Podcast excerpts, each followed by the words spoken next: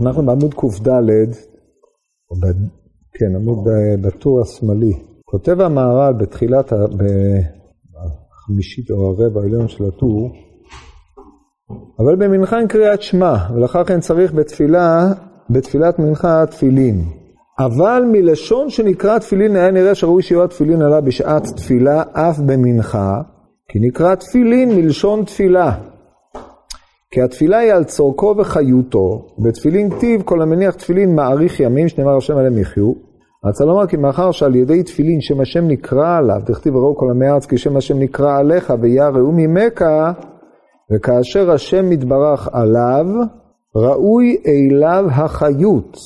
דכתיב ואתם הדבקים בהשם אלוקיכם חיים כולכם היום, לכך נקראו תפילין שהם חיותו, כמו התפילה. ודבר זה עמוק ולכך התפילין שייכים אל התפילה. זאת אומרת, בעוד שבפסקה הקודמת, הנחת המוצא הייתה שהתפילין שייכים לקריאת שמע, כי הקורא קריאת שמע ולא תפילין, או שהוא כמעיד עדות שקר בעצמו שמקריב עולה ולא מנחה וזבח בלא נסכים. הרי שכעת המהר"ל מחדש עוד חידוש, והוא שיש זיקה בין התפילין לבין um, התפילה. כן, בעוד שלפני זה ראינו שהתפילה לא באה אלא כהשלמת מלכות שמיים, קבלת מלכות שמיים, או שתהא קבלת מלכות שמיים שלו גמורה, ולכן היא נספחת לקריאת שמע, והלב של המימרה של רבי יוחנן היא, ה, היא הקבלת עול מלכות שמיים, דהיינו קריאת שמע. כמאמרו רוצה לקבל עליו עול מלכות שמיים שלמה, והרי ידוע שעניין קריאת שמע היא קבלת עול מלכות שמיים, הרי שכעת הוא מאיר בהערת אגב שיש זיקה גם בין התפילין לבין התפילה.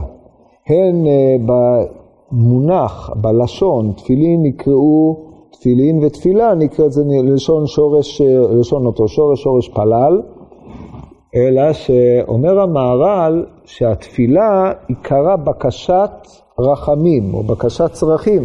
אף על פי כן, הוא מרחיב את עניין התפילה והוא כותב שיש בזה שני עניינים. התפילה היא על צורכו וחיותו. בעלמא היינו נוקטים שהתפילה היא על צורכו, אלא מוסיף המהר"ל היא גם על חיותו, מפני שכל תכלית הצרכים של האדם זה בשביל החיות שלו. כן, אדם שמתפלל רק בשביל לספק את צרכיו החומריים, על זה כתוב זבח רשעים תועבה, או אה, ביטויים דומים מעין אלה, ולכן כיוון שהתכלית של סיפוק הצרכים של האדם הוא כדי שהוא יוכל להגיע לדבקות בהשם, שזו המטרה שלו, לקיים בעצמו ואתם הדבקים בהשם אלוקיכם חיים כולכם היום, הרי שהתפילה היא אמצעי לדבקות, מלבד שיש בתפילה עצמה גם כן היבטים שונים שנוגעים לדבקותו של השם והאדם בהשם יתברך, ההכרה שהשם הוא העילה והוא העלול ממנו, הוא ממנו כל חיותו ועיקר קיומו, שהרי זאת העילה שמכוחה האדם יכול לעמוד ולבקש לפני השם יתברך את צרכיו, בין אם הוא מבקש על הכלל, בין אם הוא מבקש על הפרט, מפני שהשם ברא את האדם, ייעד אותו, נתן לו איזושהי שליחות, והאדם זקוק לסיוע האלוקי כדי לבצע את שליחותו, הן מצד הצדדים הגשמיים והן מצד הסיוע הרוחני, מתוך התודעה של האדם שהוא עלול ממנו יתברך, תלוי בו וכל חיותו באה ממנו, הרי שהתפילה היא קיום חיותו של האדם. על זה מצרף המהר"ל את ההיבט של התפילין. התפילין נקראו גם כן על ההיבט הזה, מפני שיש בהם את החיות. או בניסוח אחר, ההתקשרות של האדם אל השם יתברך היא עיקר חיותו, כמו שכתוב, כי הוא חייך ואורך ימיך, או ואתם הדבקים בהשם אלוקיכם חיים כולכם היום, ובשעה שתפילין נמצאים על האדם, כמו שאומר הרמב"ם, והבאנו את זה בפעם הקודמת בקצרה, בפרק ד' הלכה כ"ה, הוא ענב ושפל רוח ויש בו יראת שמיים, וכל המעלות הטובות יוצאות, אמורות על כל פנים לצאת אל הפועל, אם הוא מבין מה נמצא עליו בשעה שהוא לבוש תפילין, מוכתר בתפילין. ולכן התפילין, נוכחות האדם, הימצאות התפילין על האדם, היא עצמה איזשהו ביטוי לדבקותו של האדם, השם יתברך, והדבקות הזאת היא חיים. לכן אומר המהר"ל, ראוי היה שיתפללו גם מנחה עם תפילין. ערבית אמרנו שלא, כי זה לא זמן תפילין, יש כאלה שנהגו, היום זה התפשט קצת יותר, בעבר זה לא היה נהוג בכלל. הלאה. ואמר כל הנפנה ונוטל ידיו ומניח תפילין וקורא קריאת שמע ומתפלל, מעלה עליו הכתוב כאילו בנה מזבח והקריב עליו קורבן, כן? זה מימרה נוספת. המימרה הראשונה או השנייה הייתה מימרתו של רבי יוחנן, הרוצה לקבל, אמר רבא בר חנא, אמר רבי יוחנן, הרוצה לקבל עליו למלכות שמיים שלמה, ייפנה ויטול ידיו, ויניח תפילין ויקרא קריאת שמע ויתפלל, וזה עול, זה קבלת עול מלכות שמיים שלמה. לאחר מכן הגמרא מביאה עוד מימרה, שמי שנפנה נטל ידיו, הניח תפילין, קרא קריאת שמע והתפלל, מעלה עליו הכתוב כאילו בנה מזבח והקריב עליו קורבן, שנאמר, ארחץ בניקיון כפיי, והסובבה את מזבחך השם. אומרת הגמרא, אמר לי רבינה לרבה, לא תימה אה, כאילו טבל, אז הוא אמר, דכתיב ארחץ ולא כתיב ארחיץ. ככה הגמרא אומרת. אז עכשיו, מה הפירוש? ארחיץ זה אני מרחיץ אחרים, ארחץ אני מתרחץ, כן? ארחץ בניקיון, פירושו של דבר שאני רוחץ. ארחיץ אני רוחץ את, זה הפעיל. ארחץ זה בניין משקל קל. אז אם זה הפעיל, אז יש דבר שהוא רוחץ, שזה לא הוא. בהקשר הזה זה את ידיו, כן? כאשר הוא וידיו הם שני עניינים. אבל אם זה כתוב בלשון ארחץ בניקיון, הרי שפירושו של דבר שהוא הרוחץ, לכן זה כאילו טבל, ברור? טוב, אז נראה עוד פעם איך המהר"ל מפרש את הדבר הזה. ואמר כל הנפנה ונוטל ידיו ומניח תפילין וקורא קריאת שמע ומתפלל מעלה עליו הכתוב כאילו בנה מזבח והקריב עליו קורבן. פירוש, המזבח הזה הוא האדם עצמו. למה? מה, מה הדמיון? שהרי כתיב מזבח אדמה תעשה לי, ויש אל אדם ייחוס ודמיון אל המזבח. מה הקשר בין מזבח אדמה תעשה לי לבין האדם? אז חוץ מהמילה אדמה, החיבור ביניהם, כן? שבזה נאמר אדמה. אדם הוא עפר מן האדמה. רק מצד זה, זה, זה ההתקשרות ביניהם. על פי מה המהר"ל קובע שהאדם יש לו ייחוס ודמיון אל המזבח. אומרת הגמרא, לא, זה לא בגמרא, זה בפרקי דרבי אליעזר, הרמב"ם מביא את זה בריש הלכות בית הבחירה. בואו נקרא לכם את זה. תפתחו בית הבחירה בהתחלה, איזה פרק ב' נראה לי, לא ראי שהלכות בית הבחירה, נראה. אם אני זוכר נכון, זה צריך להיות פרק ב'. מה שהזכרנו בשיעור הקודם, מה הרמב"ם? לא יודע מה הזכרנו בשיעור הקודם. ד' כ"ה. כתוב בהלכות בית הבחירה... כן, לא, הלכות תפילין. כתוב בבית הבחירה פרק ב', שמעו את זה. המזבח מקומו מכוון ביותר, ואין משנים אותו ממקומו לעולם, שנאמר זה מזבח לעולה לישראל, איפה זה נאמר? איפשהו. בדברי הימים א' כ"א, זה אחד הפסוקים היסודיים על קביעת מקום המקדש. מתי זה קרה? מתי שהוא. אה? ברור זה אצל דוד, שלמה לא מופיע בדברי הימים א', רק בסוף. מה, מתי זה היה אצל דוד? דואג, צריך לדאוג על הדבר הזה. לדוד וגורן ארבנה, שם זה היה. על זה כתב במאמר מוסגר, יש ספר שנקרא המקרא והמסורה. מישהו שמע עליו? לא. אז זה ספר שנתחבר על ידי הרב ראובן מרגליות, ספר נחמד ביותר, ממש תענוג לקרוא אותו, והוא דן על אה, מזמור שיר חנוכת הבית לדוד. מה עניין חנוכת הבית לדוד אצל כל מה שכתוב בשאר הפרק? כן, לאלה שמכם אומרים את זה בבוקר, זה רוב אה, מנהג אשכנז, לא, בקיצור זה מנהג מאוחר שהנהיגו להגיד את המזמור הזה. אם אתם אה, רואים את המזמור, אין שום קשר בין הפתיחה של המזמור לבין כל שאר המזמור. אם תחזרו עליו מהר בראש, תראו, הכל צרות, והוא שם חנוכת הבית, איזה בית ואיזה חנוכה. הוא חנך בית, אז על זה כותב הרב מרגליות הברקה יקרה, והוא שכאשר דוד המלך עליו השלום עמד וראה מלאך וחרבו שלופה בידו בין שמיים לארץ, יודעים שזה היה דבר כזה, מופיע גם כן באותו מקום בדברי הימים. המקבילה של זה זה שמואל ב' כ"ד, אחרי שהקדוש ברוך הוא נתן לו שלוש אפשרויות והוא בחר שיהיה מגפת דבר שלושה ימים, מתו מישראל שבעים אלף איש, והוא שם עולה ומגיע וכולו בוכה וכולי, ויאמר דוד אל גד, צר לי מאוד נפלא ביד השם, כי רבים החמה ויד אדם על אפולה, וכל האירוע. ואז הוא אומר להשם, תהי בידך ביו בית אבי אלי הצאן מחטאו.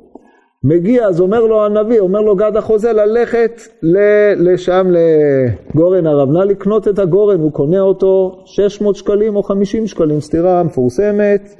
וזה 50 כפול 12 שווה 600, זה הפתרון של הסתירה, כן? אז זה היה כאן, והוא נמצא עם גורן הרבנה היבוסי.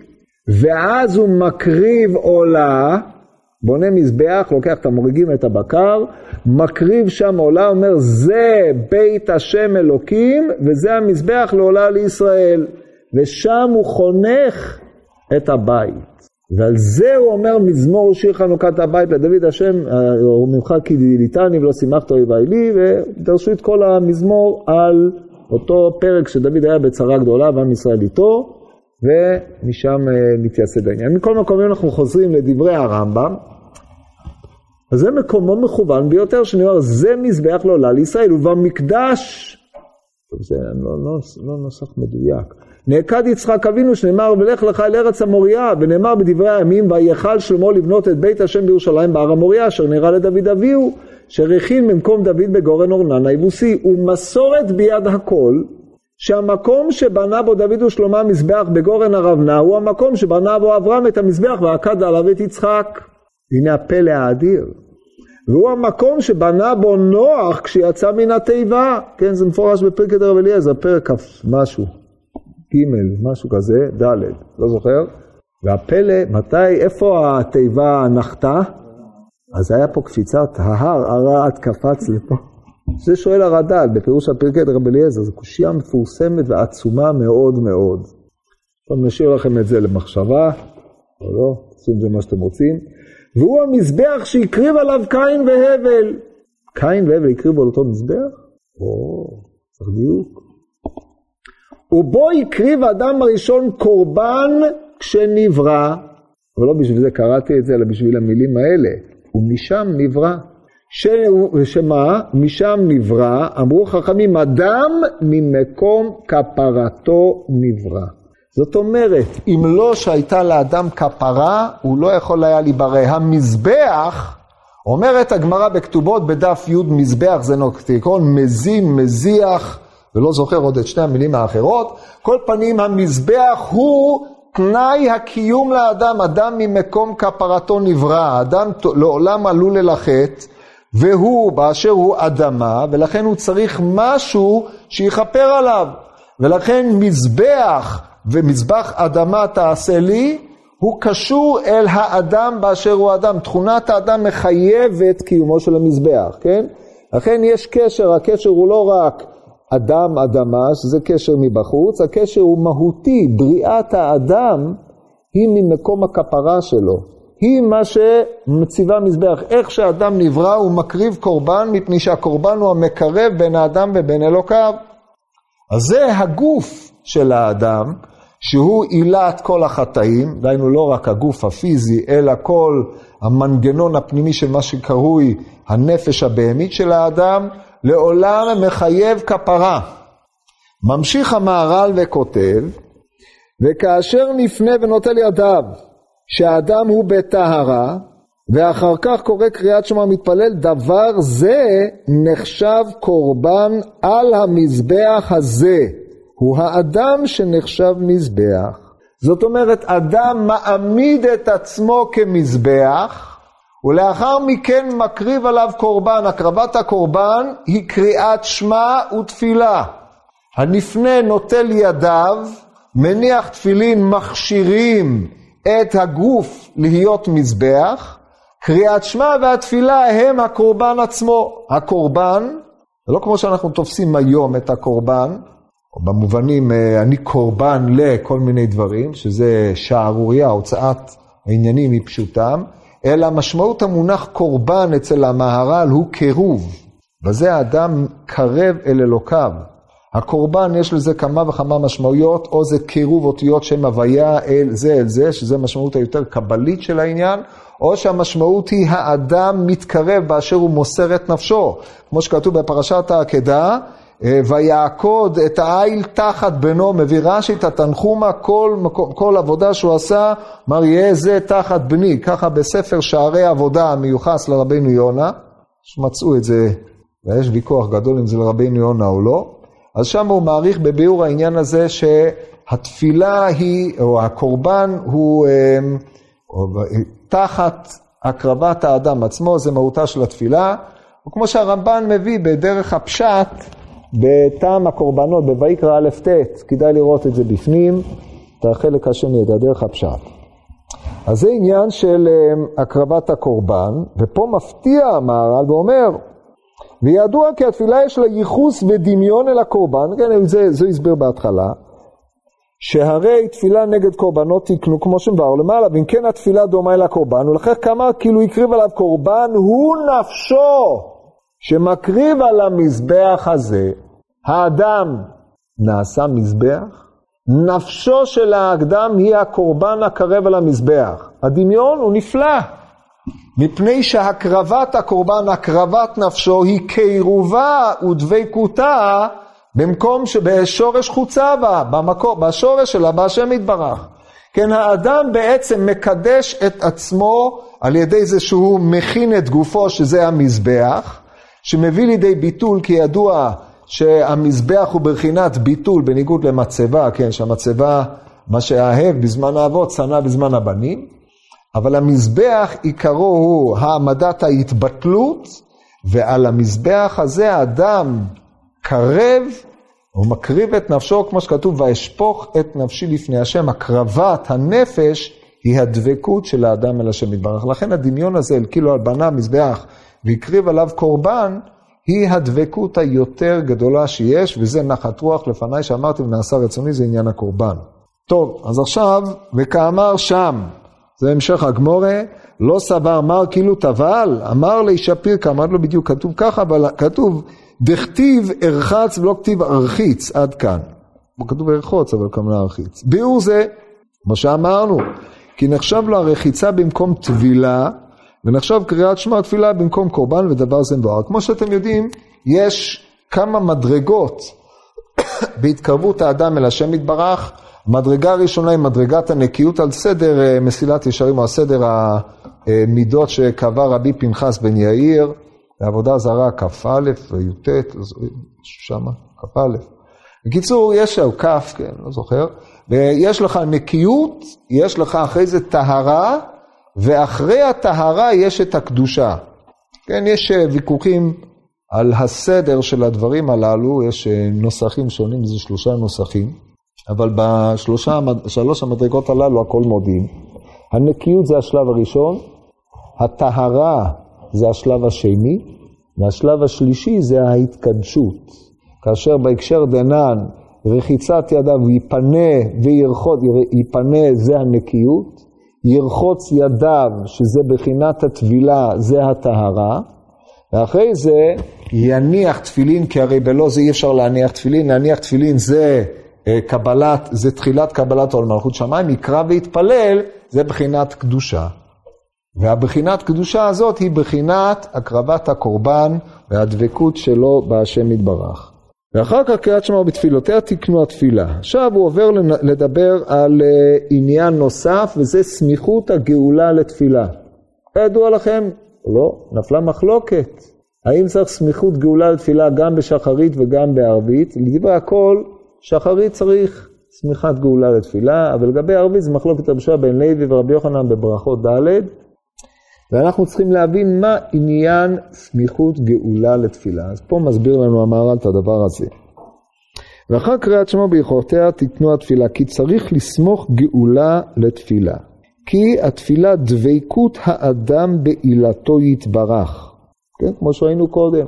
דהיינו, התלות הגמורה, תודעת התלות הגמורה היא תנאי הכרחי, אבל התפילה, כמו שראינו, היא גם החיות שהאדם מקבל. התודעה הזאת של החיות והיות האדם תלוי כל כולו בהשם יתברך, היא מעוררת את האדם להבין שהוא שלוחו של השם ממש, שהשם טבע בו אה, נשמה, כמו שאומרת הגמורה בנידה, שכאשר אדם אה, מביאים את הטיפה לפני השם יתברך, משביעין אותו, תהי צדיק ואל תהי רשע. השבועה הזאת היא נתינת שליחות לאדם.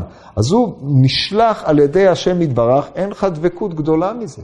כי בכל מקום שהוא נוכח ומממש את שליחותו, אז מתקיים בו שלוחו של אדם כמותו. זה דבקות הכי גדולה שיכולה להיות, זה ממש מבהיל. אם היינו מבינים את אה, עומק השליחות שכל אחד נתון בה, אבל זה האופן שבו חז"ל תיארו את הדברים. אם כן, הדבקות הזאת מתחדדת לו לאדם בשעת התפילה, או אמורה להתחדד על כל פנים, כי הדבקות באדם בעילתו, ואין הדבקות הזה רק כאשר אינו תחת רשות האחרים ונגאל מהם. זאת אומרת, אדם יכול להיות דבק בעילתו רק כאשר הוא לא משועבד לאחרים, כי כאשר הוא משועבד לאחר, אז מטבע הדברים אה, אין, אה, זה כמו שאמר, כי לי בני ישראל עבדים ולא עבדים לעבדים. ברגע שהוא עבד למישהו אחר, משועבד לאי אילו עניינים אחרים, כפי שתכף נראה מה הוא אומר, הוא לא יכול להיות דבק באופן מלא כי ליבו נחלק, הוא מחויב לדברים אחרים. אבל על ידי סמיכות גאולה לתפילה, או על ידי התפילה, התפילה היא דבקות, ובהיותו דבק הוא לא משועבד, אבל כדי להיות דבק, אז הוא צריך להיות נגאל, ואז יש כאן התדבקות העילה, העלול בעילה, ואף שעדיין אנו משועבדים, מכל מקום מצד הגאולה שהשם יתברך גאל את ישראל, מצד זה יש כאן דבקות העלול בעילתו לגמרי, לפיכך צריך לסמוך גאולה לתפילה. מה הוא מדבר פה? שואל שאלה וממשיך כאילו השאלה לא... מה הפשט? הוא אומר, ואף שעדיין אנו משועבדים, אז מה מועילה שמיכת גאולה לתפילה? הרי אנחנו משועבדים, זאת אומרת הם, או כשעם ישראל היה בגלות, יש כאלה שסוברים שאנחנו היום בגלות, גלות בארץ הקודש, בגלות הרוחנית, במדבר העמים וכולי וכולי, יש בזה הרבה אמת. אבל מכל מקום, אז שהיה ודאי תחת שיעבוד הגויים, בהיות עם ישראל בגלותו, אומר המהר"ל, אז מה? אף שאנחנו עדיין משועבדים, מכל מקום, מצד הגאולה שהשם יתברך גאל את ישראל, מצד זה יש כאן דבקות העלול בעילתו לגמרי. אז אנחנו משועבדים או לא? מהי היי? אלא מה? צריך לשים לב.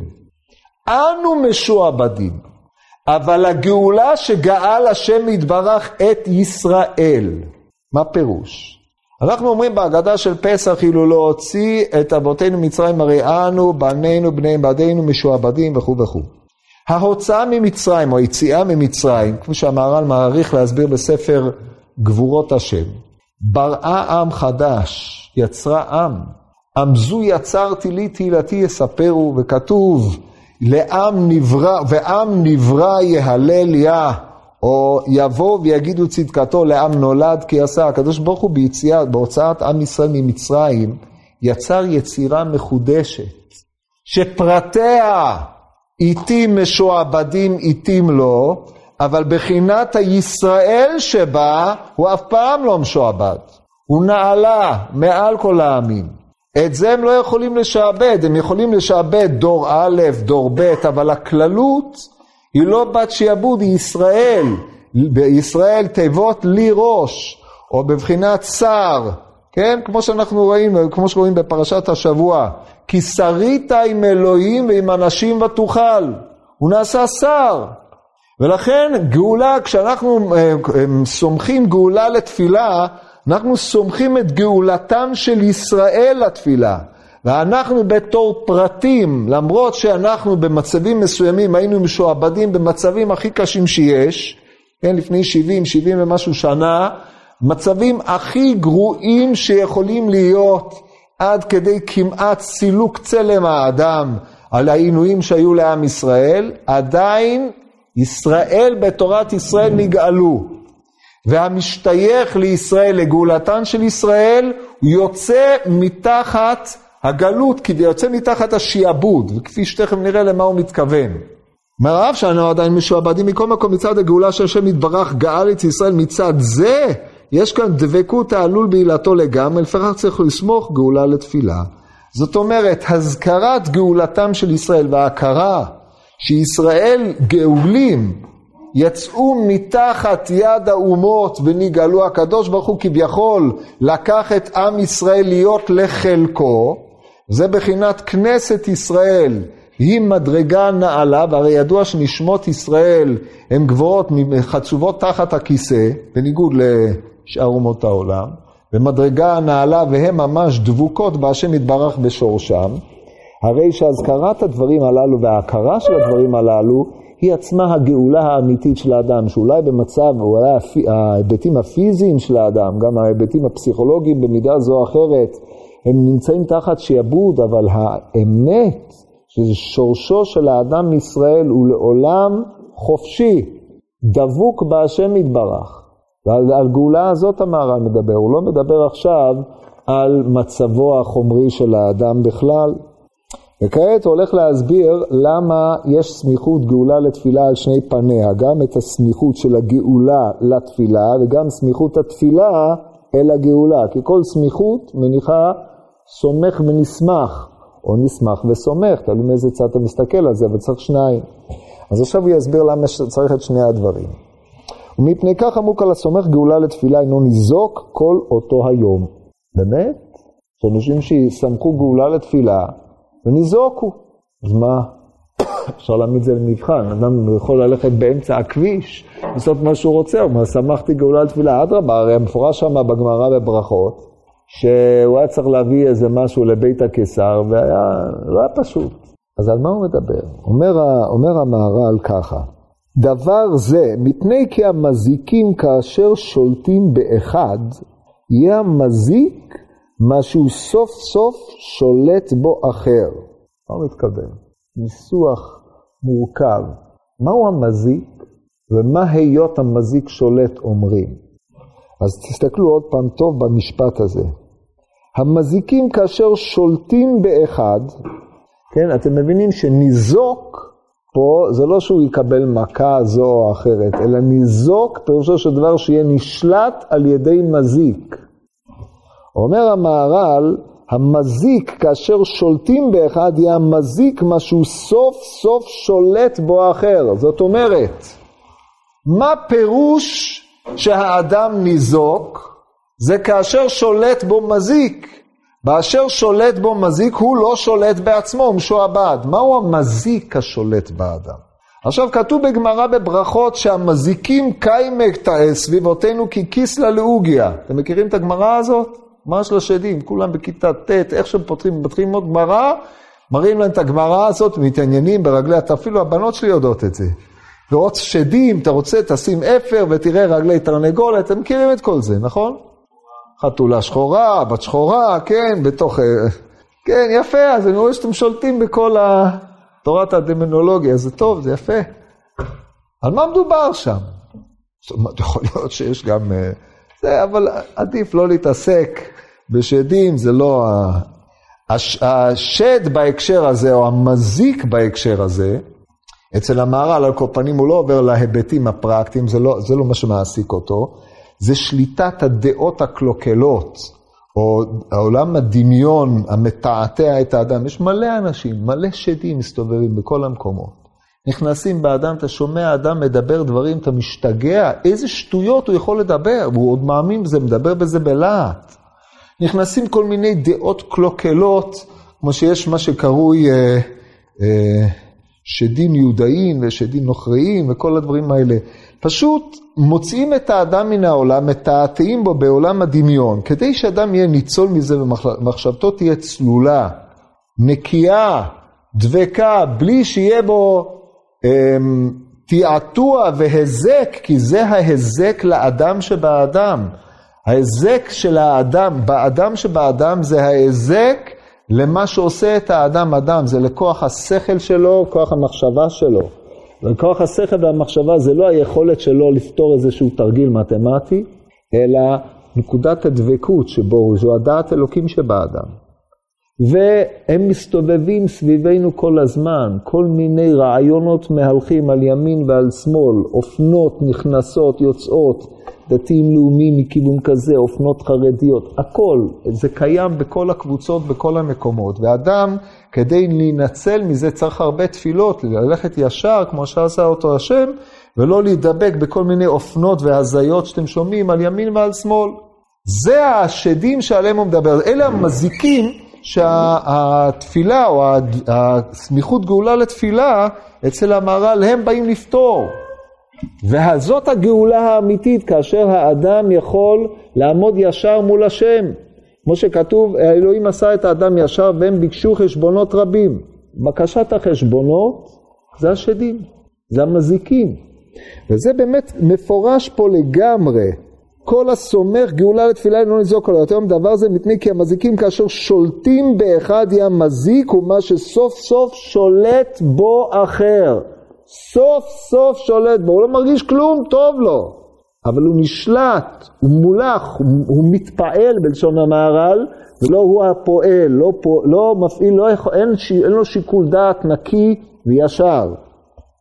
וכאשר סומך גאולה לתפילה, יוצא מתחת אחר ונכנס תחת רשות הקדוש ברוך הוא והוא סטרו ומגינו. שימו לב, כמו שיש ביציאה מרשות לרשות ישנם שני דברים, יציאה מרשות אחר, זה חוכמת מצרים, מה שקרוי הגאולה, היא גאולה מחוכמת מצרים. חוכמת מצרים זה מונח שמשתמשים בה הרבה, שהכוונה שלה כל מיני חוכמת הכישוף וכל זה, אבל בגלגול מודרני יותר אצל אה, תלמידי הגר"א זה כל הפילוסופיה ודברים מעין אלה, שהם אופנות מחשבה מודרניות, ליברליות יתר ועוד כל מיני דברים כאלה, שמביאים את האדם לידי הזיות ושגעונות, שהכל, בקיצור, אני לא צריך להסביר לכם, אתם יודעים יותר טוב ממני.